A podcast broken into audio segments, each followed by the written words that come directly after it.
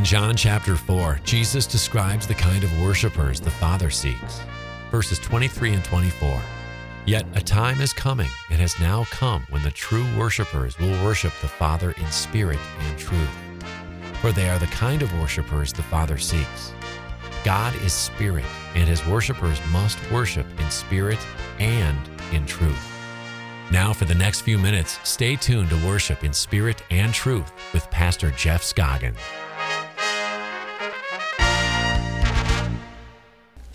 Father in heaven, thank you uh, for the tremendous gift that you gave us in your word. As we look into the book of Ezekiel, like the other prophets, can be a little bit difficult to understand sometimes. I pray that we would be enlightened by your Spirit, that you would help us to understand what you need us to understand. Touch each heart here this morning and touch my mind as well. In Jesus' name, amen. The prophet Ezekiel spent a lot of years predicting Israel's demise, which is not a fun thing either for the prophet or the listeners. I mean, if you will never find a prophet that enjoyed giving their, their message. If you do, you found a false prophet. Unless it's good stuff. I mean, the, the bad messages that they had to give. Well, those terrible things that Ezekiel had predicted for so long eventually came to pass, and Israel was conquered by their feared enemy, Babylon, and the people were carried away by the enemy. Ezekiel carried along with them. Now, after that point, the messages that God began to send his people through Ezekiel took on an entirely different tone. Before it had been all gloom and doom, return to me, or this terrible stuff is going to happen. But after the terrible things happened, the prophecies that we read in the, the second half of Ezekiel, we might call them hang in there prophecies. God wanted his people to have the courage to bear up under the trials because those difficulties were the very things that were changing their hearts and bringing them back to God. So Ezekiel shared with them, or God shared with them, how he was going to, to change their situation, how he was going to restore their relationship. God gave Ezekiel and his people glimpses of a glorious future that awaited them after the discipline had run its course after the discipline had run its course. And just as we must realize that the difficult passages of the prophecies are meant for us as well as meant for ancient Israel, in the same way, we need to understand that these, these hang in there prophecies are meant for us as well. Even today, we have to bear up under the discipline of the Father who loves us enough to discipline us. In Revelation chapter 3 verse 16 he says those whom I love I rebuke and discipline. And because he loves us so much, God doesn't want to lose us forever, which makes sense. So if there's no other way, he is still willing as he was back then, he is still willing to allow us to suffer sometimes in order to draw us to him so that he won't lose us forever. If difficult and hurtful things are happening to you, understand that God doesn't waste those circumstances. They are far too valuable in getting our attention in helping us to comprehend, to understand what is really, truly important in life. God does not waste those hurting times. But God does not just allow us to fall victim to painful circumstances and then leave us to fend for ourselves. That's not what a loving Father does. It's during such difficult times that the hang in there prophecies are so encouraging to us. Today we're going to look at one of those encouraging prophecies where God said to his people, essentially anyway, hang in there. I am near, and I'm going to change everything for you as soon as you recognize the danger in the life choices that you've been making. I'm going to change it for you as soon as you recognize the danger you've been in. This prophecy is probably one of the most famous of all of Ezekiel's prophecies. A lot of people have heard about this one, and here's what has happened. Turn in your Bibles to Ezekiel chapter 37 and just keep them there. That's where we're going to spend our time today. And begin in verse, chap- verse 1 of chapter 37. Ezekiel 137. Right in the middle of your Bible. Well, that's a little more than halfway, two thirds through your Bible, the book of Ezekiel. Verse 1 The hand of the Lord was upon me, and he brought me out by the Spirit of the Lord, and he set me in the middle of a valley. It was full of bones. Now, this was in vision. God didn't take Ezekiel there physically because by this time Ezekiel was in Babylon along with the rest of the exiles. The valley that God took him to in vision was the valley of Topheth. And this was a significant valley because it was in this valley that Israel had sacrificed their children in the fire to this false god Moloch. And of all of the horrific pagan practices they participate in, one gets the feeling that, from reading the prophets anyway, that this one is what made God the most angry. And you know, we can understand that. We can we can identify with why that might be. This valley was full of bones. It wasn't just a few bones here and there. There were bones everywhere. I imagine maybe piles of bones in this valley. Verse 2. He, being God, led me back and forth among them, and I saw a great many bones on the floor of the valley. Bones that were very dry. So go ahead and build a picture of this in your mind. God takes Ezekiel to this valley. It's full of bones. He allows him to roam around and explore it. And Ezekiel notes the great number of bones. He also notes that they were not fresh bones, they were dry, bleached in the sun, life brittle. Life was long, long gone from these bones. Now, God allows all of this to sink into, into Ezekiel's psyche. And then he asks him a question in verse 3. He asked me, Son of man, can these bones live? And Ezekiel said, I said, O sovereign Lord, you alone know. Then he said to me, Prophesy to these bones and say to them, Dry bones, hear the word of the Lord. This is what the sovereign Lord says to these bones I will make breath enter you, and you will come to life. I will attach tendons to you, and make flesh come upon you, and cover you with skin. I will put life in you, and you will come to life. Then you will know that I am the Lord. Okay, that's what Ezekiel was supposed to say. That's all right. Ezekiel was used to this. God would give him things to say, he would say it. Now, he was usually talking to live people, not bones, but no matter.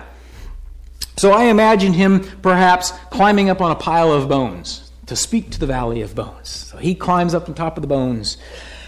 And he says, verse 5 again, This is what the sovereign Lord says to these bones. I wonder if he felt silly doing this. I will make breath enter you, and you will come to life. I will attach tendons to you and make flesh come upon you and cover you with skin. I will put breath in you, and you will come to life. Then you will know that I am the Lord. Go on to verse 7. So I prophesied as I was commanded. He did what he was told. And as I was prophesying, there was a noise, a rattling around, and the bones came together, bone to bone.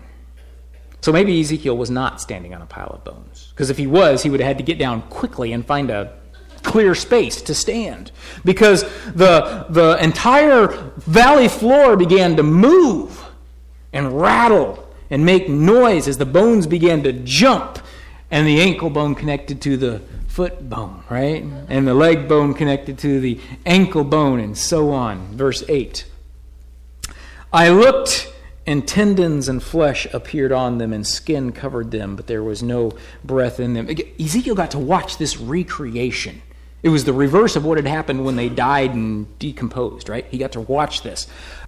The bones came together, organs grew inside of the rib cage. Can you imagine watching this? Then muscles appeared on the bones. And then flesh and skin grew over them. Where there had been stacks of bones, now there were stacks of people. But they were, even though they were looking pretty good, they were still dead, still lifeless.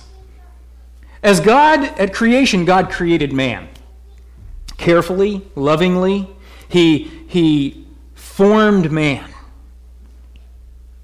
But the man still lay there, lifeless until he breathed into him the breath of life, and man became a living soul. So, verse 10 So I prophesied as he commanded me, and breath entered them. They came to life and stood up on their feet, a vast army. Then he said to me, Son of man, these bones are the whole house of Israel. They say, our bones are dried up and our hope is gone. We are cut off. The Israelite captives in Babylon were mourning their situation. God has abandoned us, they said. We have no hope. We're as good as dead. But what they didn't rec- recognize, what they didn't realize, is that they were misreading the situation. They had it all wrong. The whole terrible scenario was part of God's plan. He didn't cause it. But he allowed it because he knew that he could make it work for the eternal good of his people. The people couldn't see it, but God was in action. God was at work. These trials and their, the suffering that they were facing was the best thing that could happen to them. They couldn't see it, but God could see it. God wasn't punishing them so much as He was disciplining them. And you know the difference, right? God wasn't lashing out in anger or completely abandoning them. God was conscripting into his service the pain of his people. You hear that? You know what conscripting means? To take it by force. God was conscripting, he was taking by force into his service the pain of his people. In order to work changes in them that would, in fact, in the end, rescue them from the disastrous course that they had set for themselves. He just needed the people to hang in there while the suffering did its work in them. Verse 12. Therefore prophesy and say to them, this is what the sovereign Lord says O my people, hear the heart of God in this. O my people, I am going to open your graves and bring you up from them. I will bring you back to the land of Israel. I'm going to restore you. Then you, my people, will know that I am the Lord. When I open your graves and bring you up from them, I will put my spirit in you, and you will live. And I will settle you in your own land. Then you will know that I, the Lord, have spoken, and I have done it, declares the Lord. God informed the people time and time again that the entire problem in the first place was that they no longer knew Him. But after this, they would know him. That was the big problem. They no longer knew him. And when the Bible speaks of knowing, it's speaking of relationship, intimate relationship. They had stopped living their lives with God and they were leave, living alone. They were living by themselves and for themselves, and God did not create us to live alone. Remember at creation, He said, It is not good for man to be alone, and so He created Eve. how much more would he say when we've left him that it is not good for man to be alone? When we attempt to live without him, our only source of life. In order to live, we must live with God and know that He is God and know that in this relationship is the only way that we have life. Without that, we are nothing but dry, brittle bones. In reading the Bible, especially the New Testament, you will quickly come to realize that when it speaks of death, it's speaking in spiritual terms. Jesus confused the disciples over and over again when he, he called death but something that was spiritual. When it was physical death, he called it sleep. To be dead physically is no big deal. Why? Because with a single word, God can change that situation. Live, and we're alive again. Physical death is no big deal. But to be dead spiritually is a very big deal. Why? Because God will not force the spiritually dead to become spiritually alive. That is a decision that each one of us makes on our own. We choose whether we live or die spiritually. In Ezekiel's vision, the house of Israel, who would receive this, mes- this message here, the bones, they were physically alive.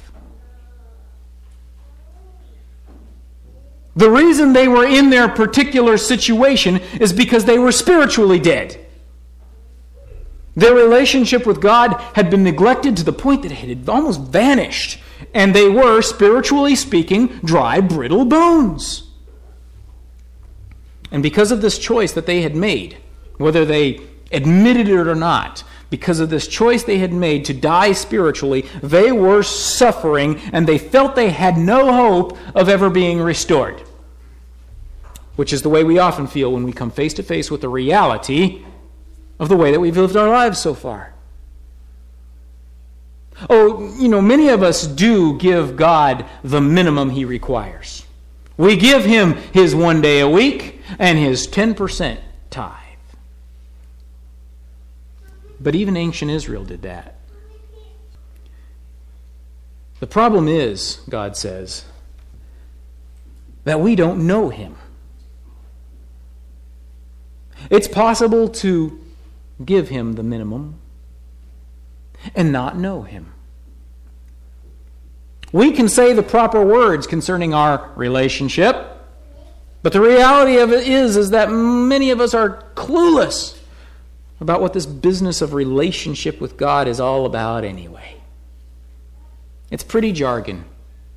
They're meaningless words. We don't know God. If we did know, we wouldn't have the division, the disunity, the anger, the resentment, the bickering, sometimes the outright fighting. We wouldn't have that. Those things are clear evidence that we, our lives, spiritually speaking, are dry, brittle bones. That's the evidence. We are captives in a faraway land to character weaknesses we can't even control.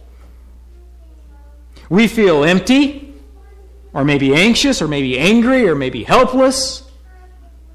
Seems like we have no hope. And as a result of our choices, we suffer. We're stressed. We're diseased. We're destroying our health. We struggle financially. We struggle in our marriages. We struggle with our children. We don't even recognize that God is using this suffering to change us. At least that's what He wants it to do. So, since those whom God loves, He disciplines, it is entirely possible, I might even say it's probable, that that's what's happening in your painful situation. God has tried other ways to get our attention, but when those don't work, He is willing to do something more drastic because he is not willing to let you go. He is not willing to let you go.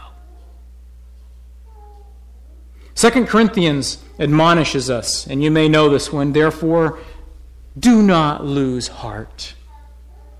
Though outwardly we are wasting away, yet inwardly we are being what? Renewed day by day for our what kind of troubles? Do you know this verse?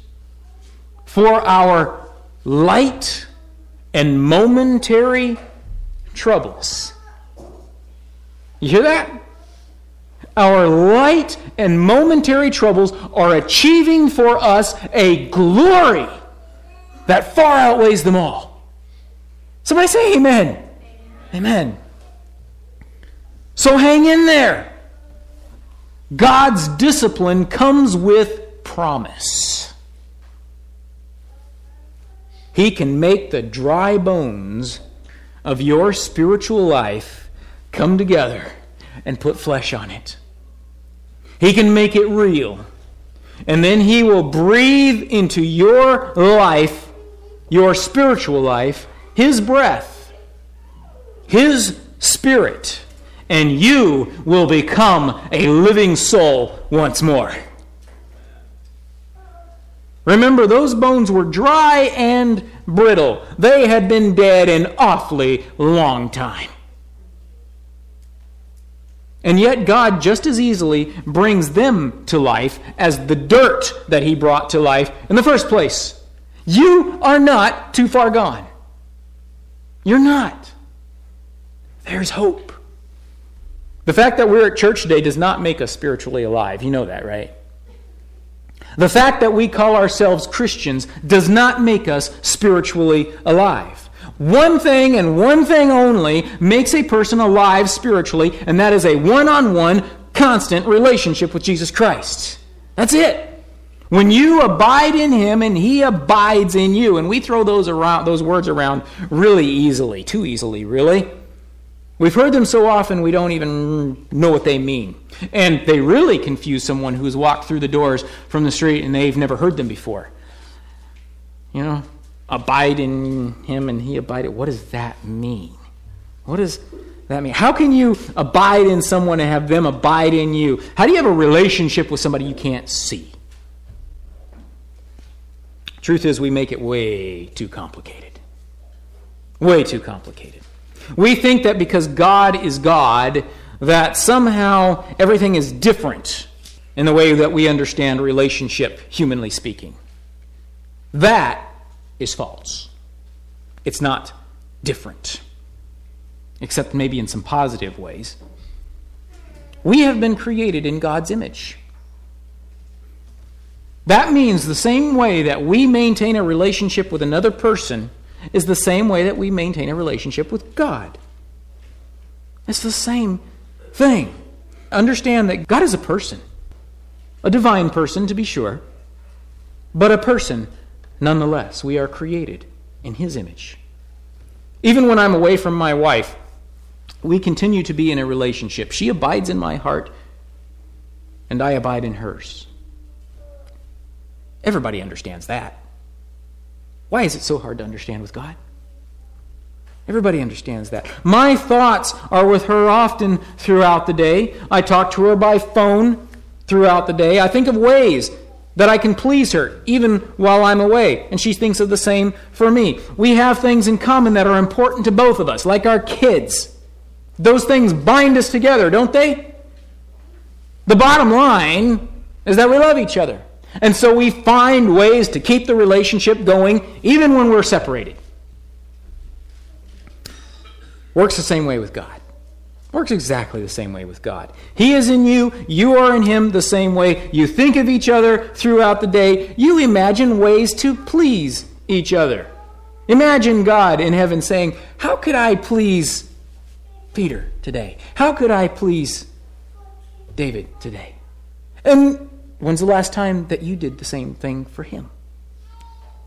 How could I please God today? We find things in common together.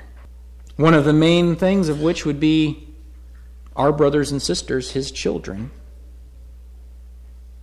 Those things bind us together. The bottom line is love. The bottom line is love. That's what makes us maintain a relationship even when we're apart. It's actually easy to do once you're in love. You get real creative about the ways that you maintain that relationship. And guess what? God already loves us that way. All that's needed is our response. That's it. We must return His love. That is when dry bones come to life. So, do all of you piles of dry bones out there end up here? Do you have it in you? David shaking his head. Good. What do dry bones have in them? Nothing. Absolutely nothing. Can we love God that way? No, we can't. In Ezekiel's vision, who brought the bones to life? God did. Romans 5 5 says that He pours His love into our hearts through His Holy Spirit. Like everything else in this relationship, it's a gift from God. So, what do you think? Do you want it? Do you really want it? It'll change your life. You will find yourself being disciplined because God knows that you need it. But hang in there. Hang in there. He is going to bring your dry bones to life. He is going to help you love Him. All you have to do is accept the gift and then be loyal and obedient as He does His good work in you. Amen. Father in heaven, we're sorry that we're dry, brittle bones. But we take so much hope in the fact that you are all powerful and that you can create from dirt or bones new life in you. I pray that that we would see the things that we face, the, the light and momentary troubles, as light and momentary in comparison to the glory that far outweighs them all, that you are working through those things in us. I pray that we would see your discipline as a blessing, that we would welcome it, and that we would draw nearer to you quickly so that the discipline can run its course and we can be restored to the relationship that you intended for us from the beginning. Thank you. In Jesus' name,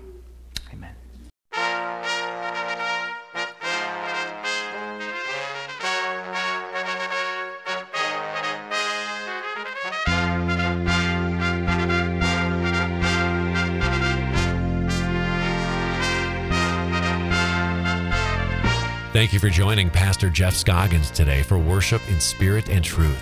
We would love to hear your thoughts about the program, and your financial support is also greatly appreciated so that we can continue bringing you these kinds of programs.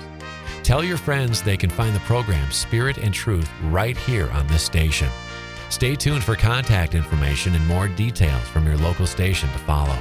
Until next time, keep your mind fixed on Jesus.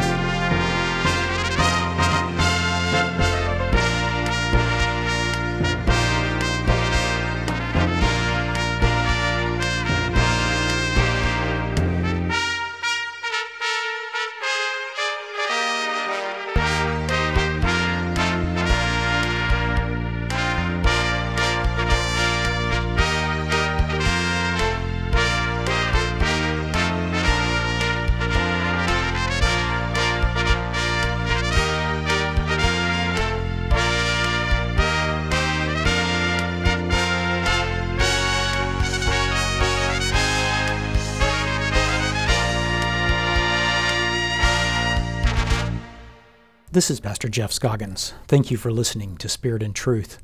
Often listeners contact me or the station wanting to know how to get a copy of a specific program or more information. All of these programs are archived as podcasts, and many of them are on video as well. You can find relevant links at my website, www.scoggins.biz. You will also find books and Bible study resources there as well. So if you didn't get to hear one of these programs all the way through or missed one in a series, you can find it by visiting scoggins.biz. That's S C O G G I N S dot B I Z.